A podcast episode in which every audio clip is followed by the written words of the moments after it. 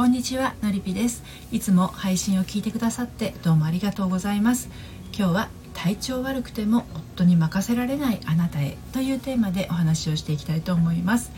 私は40代目前女性の恋愛や結婚など心のご相談を個別にお受けして心と人生の軌道修正をお手伝いしているセラピストです。はい。ねあの体の調子が絶不調だけど家事も育児も私が動かなくちゃ誰もやってくれない。夫に任せたらぐちゃぐちゃになってしまうだからどんなに具合が悪くても私がやらないとなんて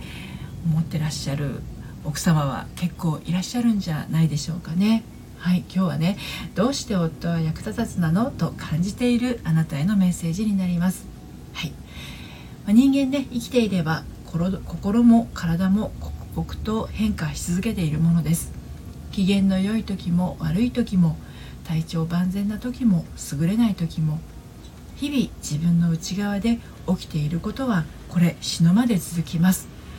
でこの自分の内側で起きていることは当然のことながら自分にしか分かりません。でも長く一緒にいる人にはつい期待してしまうなんてことありませんか？気づいてほしい気遣ってほしい。だけど現実はみたいなね。はい。ということで今日も3つに分けてお話をしていきたいと思います。1つ目がうちの夫は役立たず。2つ目が任せることができない本当の理由。そして最後に3つ目として全部丸投げ。はい。こんな感じで進めていきたいと思います。そして今日の内容は私の公式サイトのコラムでも綴っていますので読んでみたいなというあなたはこのスタンド FM 配信の概要欄のリンクから読んでみてください。では早速1つ目の「うちの夫は役立たず」についてお話入っていきたいと思います、まあ、世の中の家庭にはねその家庭それぞれの形がありますよね。夫婦で協力し合ってうまく家庭が回っている人もいれば反面私だけが頑張っていると片方もしくは両方が思っていてなんだかトゲトゲしい夫婦関係になってしまっている人もいます。私のところにご相談にいらっしゃる妻という座についている皆さんにも旦那さんへの不満が噴出している人や口を開けば旦那さんへの愚痴になってしまっている人はこれね後を絶たないんですね。例えばこんな感じです。体調が悪い時食べられそうなものは自分で買いに出かけている。夫は家事全般やる気がない。共働きだけど家事や育児は全部私がやっている。寝込んでも心配する気配がない。絶不調で家事をしていても手伝ってくれない。ねこういうふうに感じていたりしませんか？はい。またねこういうふうにおっしゃる方のほとんどがこんなふうにも思っています。夫は当てにならない。夫は家のことを最初からやるつもりがない。妻を気遣う夫なんて期待しても虚しくなるだけ。いかがでしょうかね。はいこんなかふこんな風にね旦那さんのことを思っていたりするとねちょっと気持ちがすさむというか冷たい空気があのいつもね流れてるんじゃないかなと思うんですけれどまあねこういう皆さんは共通して言えるのが、まあ、花から諦めてしまってるんですね。うちの夫は役に立たない。だからもう何も頼まない、ね、とはいえそうおっしゃる方が旦那さんに真剣に頼み事をしているかって言えばそうではなかったりするんですね。会話をする前に相談する前にお願いする前にすでにあることをしてしまっているからなんです。それがどんどん役立たずな夫にしていってしまっている可能性にまだね気づいてなかったりするんですね、はい、で2つ目の任せることができない本当の理由ということについてお話し進めていきますけど先ほど、えー、会話する前に相談する前にお願いする前にすでにあることをしてしまっているからですとお話ししたんですけれどこれ一体何をしてしまってるんでしょうかね、うん、もしそうしている人にとってはもしかするとギクッとされたりちょっと耳が痛い感じがするかもしれないんですけどね。はい。あのね旦那さんにお願いすることとか旦那さんを頼りにすることができない人はねあのそもそも旦那さんをね見下してるのかもしれないんです。どうせこの人はっていうような思いはありませんか？この「どうせ」の後に続く言葉は「何々のはずがない」だったり「何々に違いない」っていうこれまあ自分の思い込みから発せられる思いそのものなんですね。自分自身が旦那さんに対してそうするはずがない。やらないに違いないと思っているからこそその願い通りの結果が日常に訪れてるんです。でその源となっているのはね自分の気持ちを歪めずに伝えることができないところにあります。例えば具合が悪い時今日調子が良くないみたいとかね何々が食べたいみたいなね助けてが出せない言えないなんてことはありませんか？それから忙しくてヘトヘトの毎日の中本当は家事分担してほしい時これお願いできるかしらとか手伝ってくれたら助かるとかこれをしてくれたら嬉しいなどの言葉がけをすることにためらいはないでしょうか。もしあるのだとするとやっぱりちょっとうちの夫がしてくれるはずがない。うちの夫は断るに違いないと見下しているまたは諦めている。のかもしれません、まあ、諦めるっていうのもね見下すっていうことに非常に近い感覚になるんですけどね。でねこういうのっていうのは夫婦関係に一番大切な信頼するっていう関係性が持てていないっていう状態でもあるとこれ言わざるを得ません。でもう一つなんですけどまあ、もしお願いしたとしてね断られたらとか怒られたらバカにされたらなどの恐れそれからまあちょっとこう悲しみみたいなものをあなた自身が持ってるかもしれないっていうことですね。ただまあこれ多くの女性のこの恐れとか悲しみっていうのは旦那さんがそう思っているというよりはそう思っているっていうのは断るとか怒るとかバカにするで実際にそうするかどうかというよりは自分がね自分に投げかけている罠であることも多いものだったりするんです。罠っていう言い方だとちょっと分かりづらいかもしれないんですけれどもつまり自分が自分を大事にしてなくて自分が自分をバカにしていると。そういうことだったりするんですね。はい、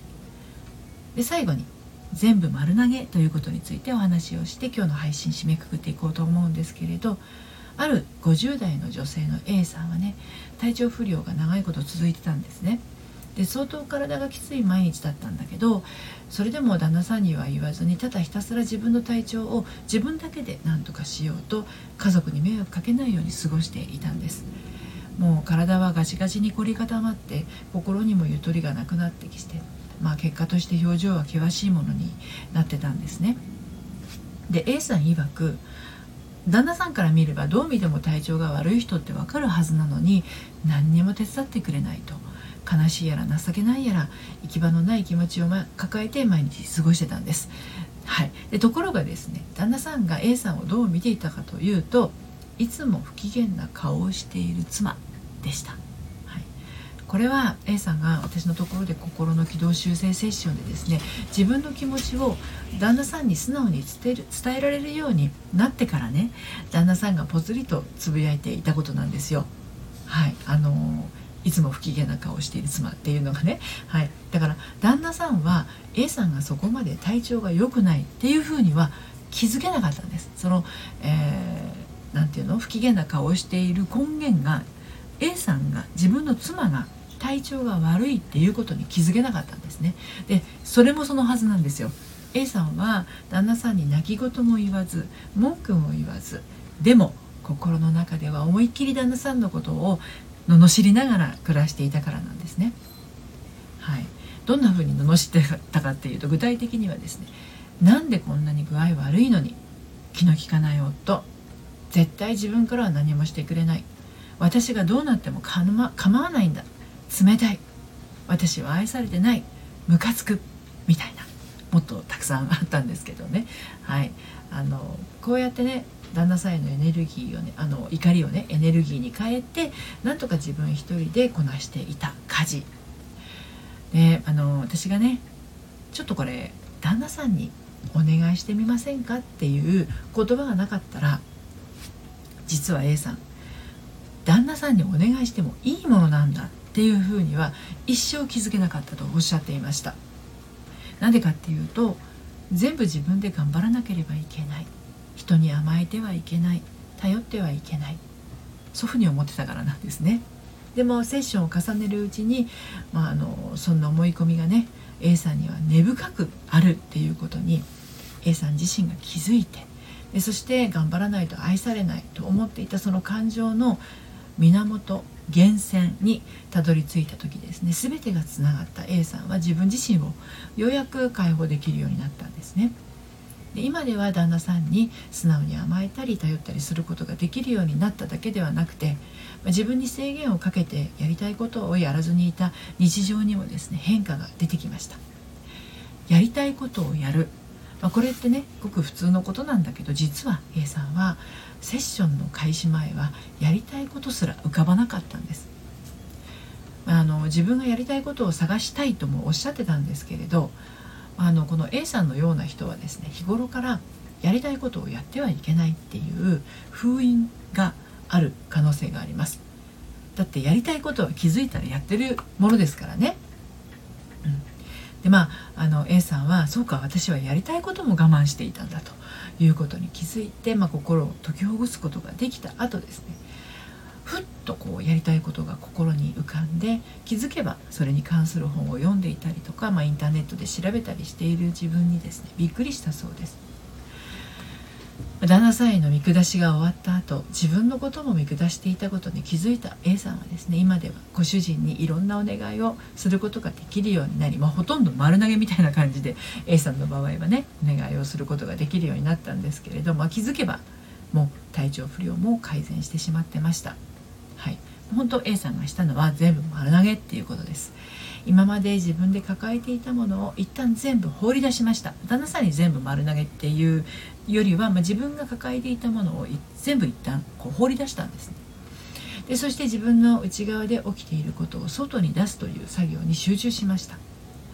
迷いがあるまま放り出すっていうことは怖くてできないんですけれど迷いなく放り出すと想像想像以上のラッキーな結末がやってくるんですね。でそして自分の内側で起きていることはそうかやっぱりこれ自分にしかわからないものなんだと。気づくこともこれはやっぱりとってもね大切ことな大切なことなんですね。はい、今日は体調悪くても夫に任せられないあなたへというテーマでお話をしてきました。夫に対して我慢ばかりしている。どうせ旦那さんは役に立たない、ね、でも辛いというあなたは一度お話を聞かせください。ご相談はこのスタンド FM 配信の概要欄のリンクから受付をしています。そして毎週金曜日にはメルマガを発行しています。悩みで心がよどんでしまったアラフォー女性のハートが透明度をアップして悩みを突破していく秘密をお届けしています。バックナンバーが読めないメルマガなのでこちらも気になったら、え、概要欄リンクから登録してみてください。ということで今日も最後までお聴きくださいましてどうもありがとうございました。それではまた。さようなら。